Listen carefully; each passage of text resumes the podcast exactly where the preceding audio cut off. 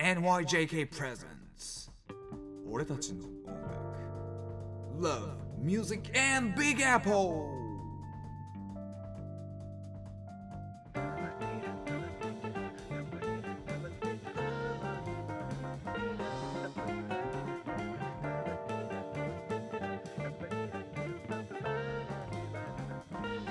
皆さんこんにちはギタリストの友谷小川です皆さんこんにちは田中慎太郎です。はい第3回ですね。俺たちの音楽、おかげさまで3回をね無事迎えることができました、でえーっと今日はビートルズ3回目で はい。多分今日が最終回ですね。そうですね、うん。はい。その予定です。リンゴスターはちなみに担当楽器とかお分かりですよね？はドラムですよね。そうです。ドラムです。ドラムです。なんかリンゴスターのじゃあイメージというか何かこう記憶にあることあります？僕はですねもうヒゲのイメージしかないですね。ひげ もじゃもじゃですからね本当に。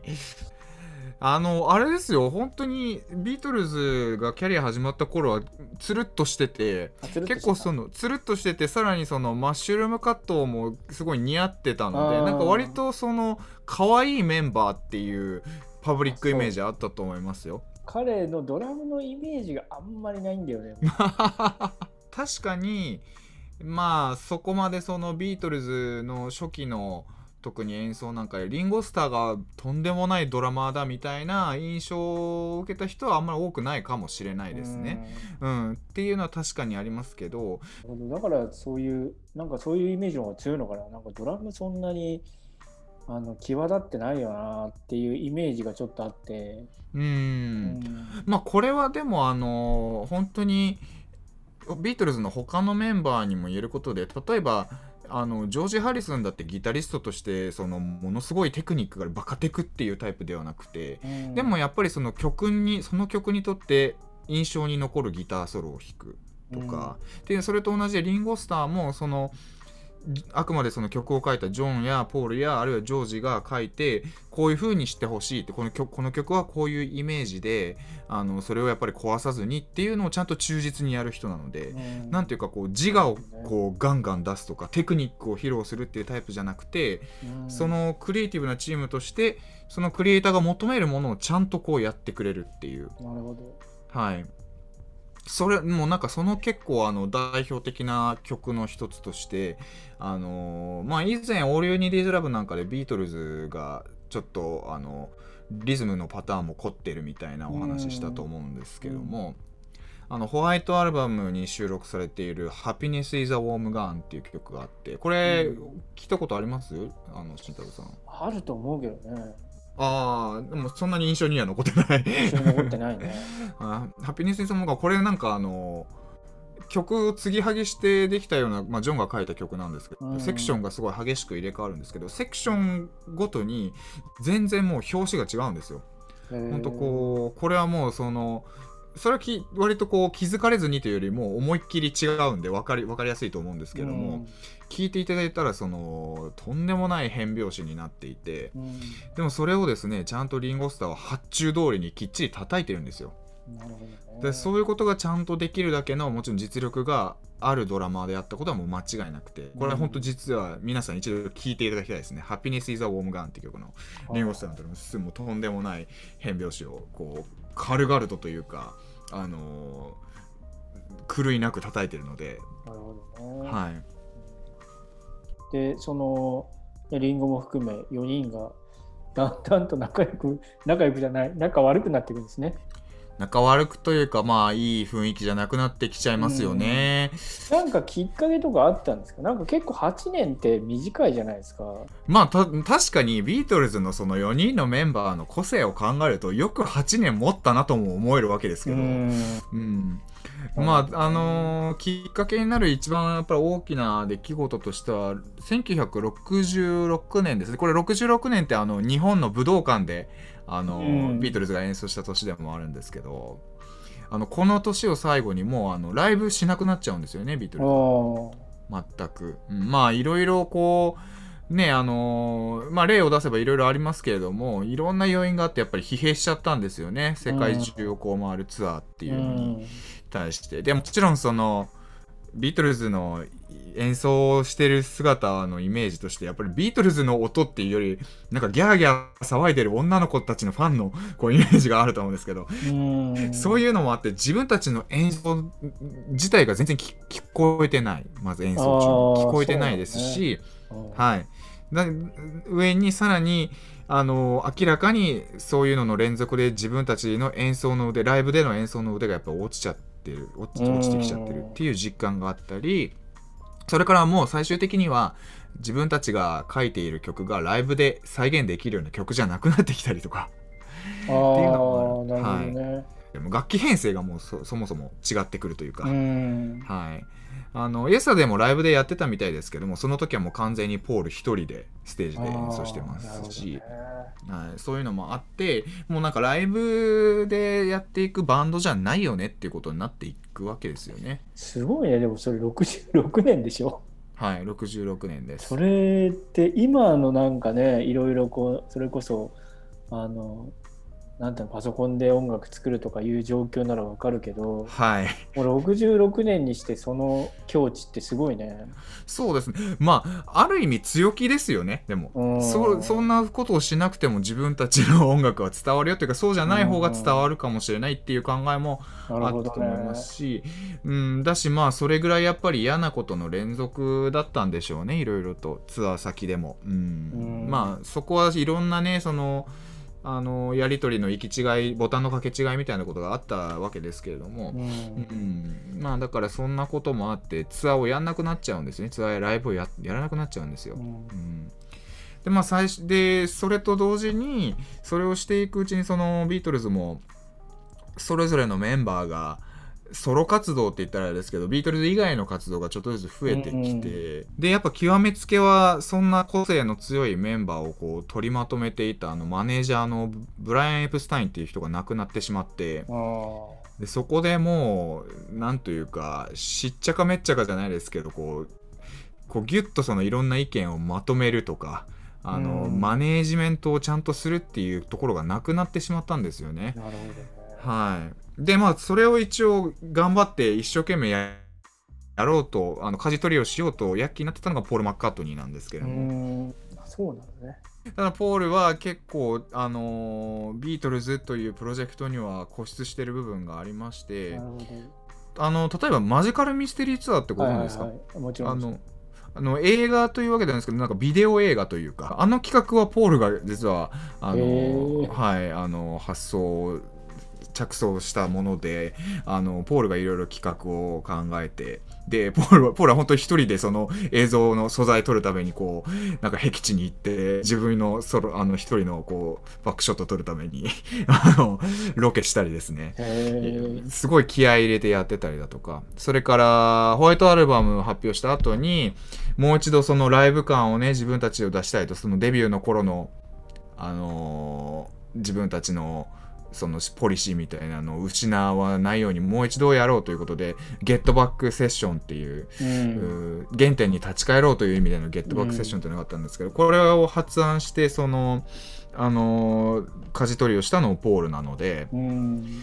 実はそのポール以外のメンバーの方が結構ビートルズ以外の方向に目をもう向けてしまっていて、うん。うん、でもポールはそこをなんとか頑張ってこう一つにまとめようとあのしていたメンバーですね。うんなるほどね。それでもでも、やっぱり解散しちゃうわけですよね。そっからね。そうですね解散しちゃいますよ。うんこっからでもその最後の方に向けての動きっていうのはどういう動きがあったんですか？そうですねその今もお話ししたんですけどゲットバックセッションの直前にそのホワイトアルバムっていう2枚組のねほんとボリューム満点のアルバムがあるんですけどもこのアルバムのセッションの時にはもうあの結構まあ、このアルバム自体は非常に評価が高いんですけど音楽的にうん。評価が高いんですけども、でも曲自体が割とソロ作品の寄せ集めみたいな、うん。オムニバスあみたいなところが若干あってですね。あの例えばこの時期にあのリンゴスターがですね脱退宣言をしているんですよ。でもこれは完全にその公には出されずにあのの秘密裏に葬られたんですけれども。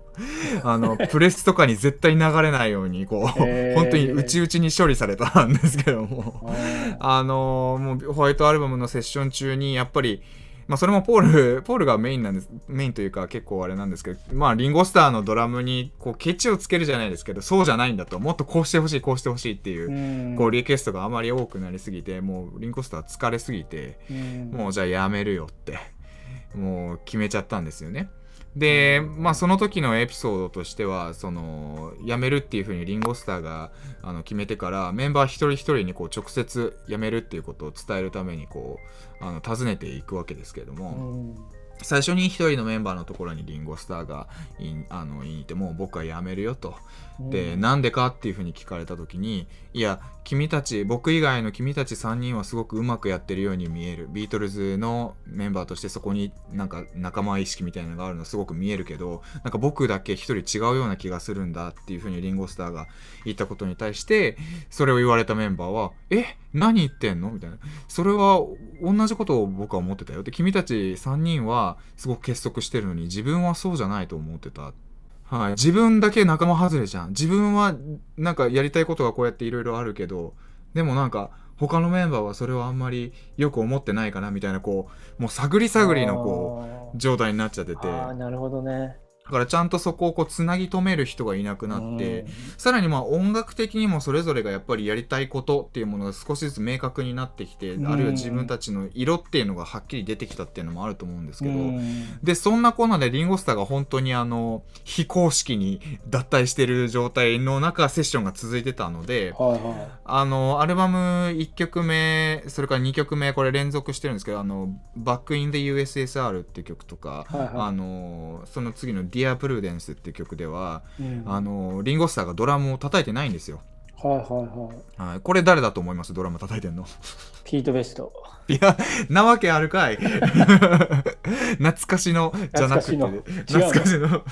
じゃないですね。それもう、これはね、あの、ポールが頑張ってるんですよ。ポール・マカットニーが。ポールさんがあね、中でやったのかこの前のあのエリック・クラプトンパターンじゃないのねパターンじゃないですね。そう、パターンじゃないです。これはね、これメンバーがそれぞれ、あの、っていうか弾けるんだ。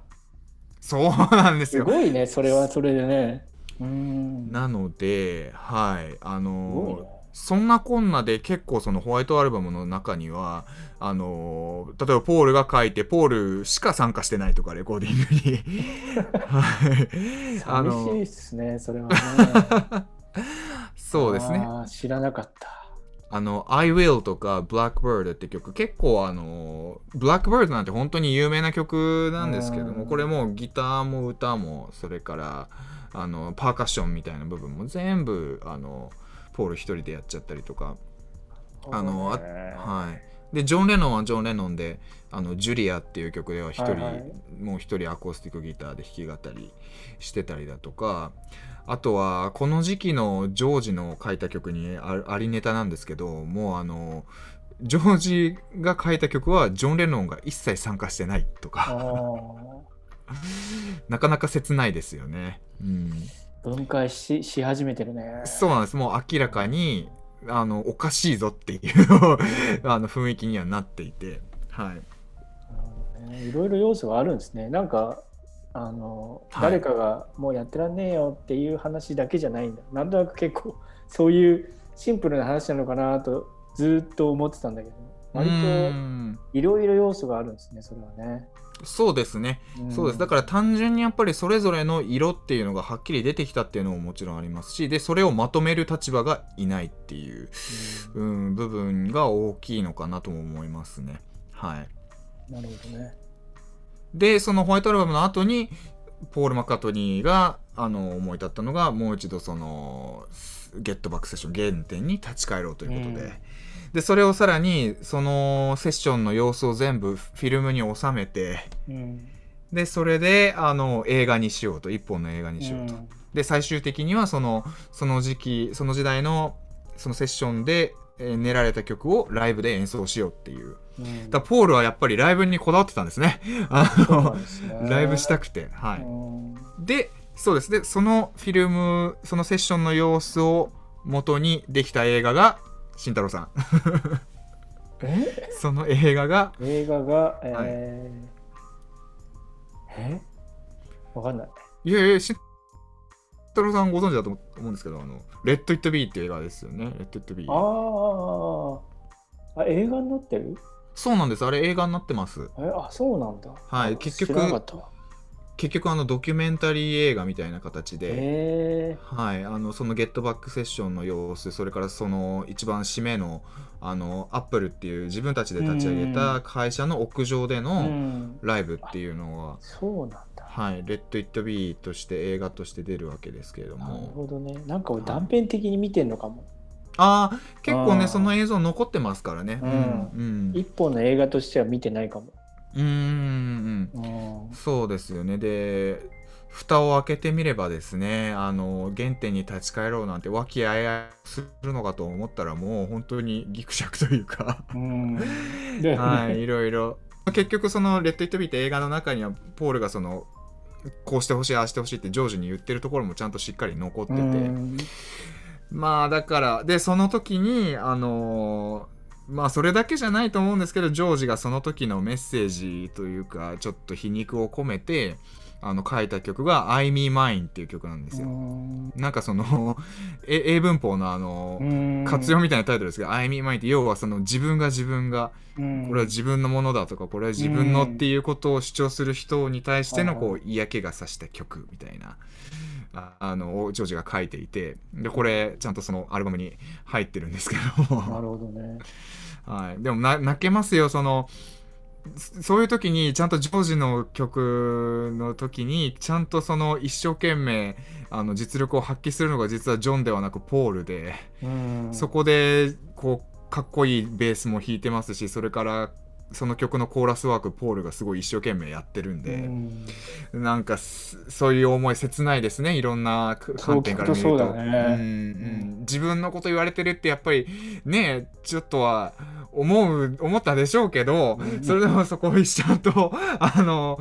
大人になってというかねあのなるほどね。ポールはポールでのやっぱ思いがあってでビートルズをちゃんと形にしたいといい形にしていきたいっていうのをあの頑張ってたと思います。うん。はい、で、最後のアルバムは、アビーロそうなんそうなんです。その最後のアルバムはその「ゲットバックセッションの後に「アビーロード」というアルバムを、うん。あのこれちなみにな「アビーロード」っていうアルバムのタイトルこれ何から来てるかってご存知ですか？いや知らないな。あ本当ですか？道の名前じゃなくて。そうそうなんです。道の、まあ、所在地なんですけれどもうん。これアビーロードっていうのはずっとビートルズがあのレコーディングしてきたスタジオのある場所です。アビーロードスタジオっていう。あはい。アビーロードスタジオっていうスタジオがあってまあ本当はですねあのーさ最高峰というか頂点っていう意味も込めて、そうなん。だ。あのなんかエベレストっていうタイトルにしてエベレスト ダサい。ダサいんです。で本当にそのエベレストのなんかあの麓でなんかそのジャケット写真かなんか撮る撮るのいいんじゃないかみたいなアイデアをまあうん。誰かが言ったらしいんですけど、うん。いやそんそんなんじゃない。それだったらもう普段というかずっとやってきたアビーロードっていうあの場所を最後最後のというかタイトルにしうん。てそこでじゃあ写真撮ったらいいじゃないかっていうコンセプトで あのアビーロードっていう名前になってるんですよ。なるほどね。はいうんでまあこれはそのゲットバックセッションの時には今までずっとビートルズのサウンドを支えてきたあのプロデューサーのジョージ・マーティンって人はいなくて、はい、プロデューサーは別の人がやっていたんですがあのーまあそれぞれお互いにね、あのこれが最後になるかなっていう意識が、まあ、あったのかなという話としてもう一度そのビートルズのメンバーの方からそのジョージ・マーティンにちょっと連絡がいってもう一度ちょっと力を貸してほしいと。あのす素晴らしいアルアルバムにしたいからうん。あのもう一度プロデューサーをやってくれないかっていうふうに言ってでそれであの招集をかけてるのでうんまあこれが最後になるんだろうっていう暗黙の、あの空気みたいなのがあったと思いますしうん。それをやるからにはあの気合を入れたものにしようということでこれは本当にあのビートルズ、えっとアビーロードの1曲目が「Come Together」っていう、まあ、うん。一緒に来いよって曲なんですけど、一番最後の曲のタイトルって慎太郎さんご存知です？微妙なとこ振ってくるね。はい。えー、いやま Come Together あはい「Come Together」で最始まって。初だから、えー最後は、えーうん。ハローグッバイ。あーあーそういいいいですね。そういうのね。違う。ハロガワイってありますけどそうまああのこれが「The End」っていう曲なんですよ。ああ、そのままだね。でもまあこのこの時点でもビートルズ解散するって発表してないんですよ全然。うん。してないんですけれども明らかだね。そうそうですもうもうねあの最後だろうなっていうでこれはあそうアルバムの B 面まあ A 面当時レコード A 面 B 面なんでその B 面の最後の部分っていうのはこう連続したメドレーになっていてうん。でそのメドレーの最後っていう意味合いもまああるんですけど、うん。でもこの「ジエンド」って曲は結構いろんな試みがされていて結構これは印象的なものとしてはあのんえっとジョン・レノンとジョージ・ハリスンとポール・マッカートニーがそれぞれギターソロを弾いていてそれがこう、あの代わり番号にジョン、うんジョージポールっていう順番でギターソロがこうメドレーみたいになってるんですよへでさらに普段はめったにやらないリンゴスターのドラムソロっていうのもあったり。して。もうこれあれですよね。完全にもう 幕引きですみたいな。まあそのリアルタイムで聞いてた人は、ああ、もうビートルズ解散なんだと思ってたろうね。そうです、そうなんです。ただまあやっぱりそのもうそれだけの気合い入れて作ったアルバムなので、あのー楽曲に関してもレコーディングに関してももう出来は素晴らしいアルバムですし、そうういう普段やらなかった挑戦も含めて、あのー素晴らしい出来になってると思います。ん聞きどころがたくさんあるアルバムですね。はい。うんなるほどね。でもその解散を決めたのはアビーロード発表した後なのかはい、これもね、あのーそうです。ああの、発表後で、なんか、まあ、発表に気を良くしたのかわかんないですけども、ポールがまたこれでなんか、ライブとかツアーとかしたいね、みたいなことを言ったらしいんですけど、あそのアビーロードの後に？あとね、はい。まあ、レコーディングの後ですね、アビールドのレコーディングの後に、あそれを言ったらしいんですけど、そしたら、あの、ジョン・レノンが、んなもん冗談じゃねえよ、みたいな。そんなことするなら俺抜けるから、みたいなこと言って、ジョンがまた いなくなっちゃったりとかして。でも最終的に、ポールが、もうこれは完全にプレスリリースとして、うんポール・マッカートニーがもう自分は抜けますっていうふうに。あそうなんだ。そうなんです、そうなんです。でもそれ話し合ったよね、きっとね。話し合わずにポール勝手に言うことないもんね、きっとね。いや、結構勝手にというか独断的に、あそれはい、みたいですよ。でもうそれこそ他のメンバー3人はもうブチギレて、ううんん、しかも今まで自分たちが脱退するって言った時もこんな大ごとにしなかったじゃないかこの野郎みたいな部分もあったのかもしれないですけどね。はい、まあいろいろうーんまあまあまやまあ頑張ったよね、ポールはね。あ そうですね、うんそうですね。うん、そっか、そんな幕引きだったのね。あんまり詳しく知らなかったけど。しかもそのね、アビーロードに、まあ僕ら未来から見るとね、なはんとなくもうすでにこう事実としてあることが見えるけど、やっぱりそうやってこうね、あの聞き方とか考え方を変えると、また曲も違って聞こえるんですね。い、そうですね本当そうまあ聞くリスナーとしてそこまでのね感情をこう持つ必要はないんですけど音楽的に素直に受け止めればいいと思うんですけど、うんまああまりにもビートルズってそういう部分でこうなんか神話的になりがちなので、あのそういいうサイドストーリーがいろいろあるとあの副次的な感情が 出てきてしまうというか深読みしてしまう部分がねいろいろあると思いますね。はい。でもやっぱりそのアビーロードってアルバムがね、そのアビーロードってアルバムの方がゲットバックセッションより原点に立ち返ってる部分があって、で、あの、ビコーズっていう曲なんかでは、その、ジョンとポールとジョージのそのデビューしたす直後のトレードマークだったこう3世でのハモリ3人の声での綺麗なコーラスワークっていうのをもう一度あのちゃんとやろうじゃないかっていうことで、で「ビコーズっていう曲は本当に綺麗なその3人のあのコーラスが聴けるようになっています。はい、面白かったですね。で いやドラマティックなバンドですね本当にはい、うん、やっぱりそれだけの理由があるよね。本当に事実は小説よりきなりじゃないですけど、うん人間がこうその人間が集まってやってきたことっていうのはこれだけドラマティックなんだっていう、うん、あると思います。ね。はい、うん、いやーなかなかまたねあの聞くのが楽しみな曲がいくつもありましたね今日もね。ああもうはい。ぜひぜひうん。皆さん、いや本当にあのー最近はねサブスクリプションとかで結構聞きやすくなってると思うので、うん。あれは YouTube とかで公式の曲が出てたりするので本当に興味があったらぜひね一度聞いてほしいです。はい。というわけで、えー俺たちの音楽第3回は、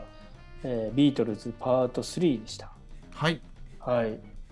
また次回はね別のアーティストミュージシャンを取り上げていきたいと思います。そうですねはい。で、あの、リクエストフォームも用意してますんで、あの、こういう人たちについて聞きたいというご希望がありましたら、そちらの方にリクエストをお寄せください。はい、えーお待ちしておりますはい。それでは、また来週。また来週お会いしましょうありがとうございました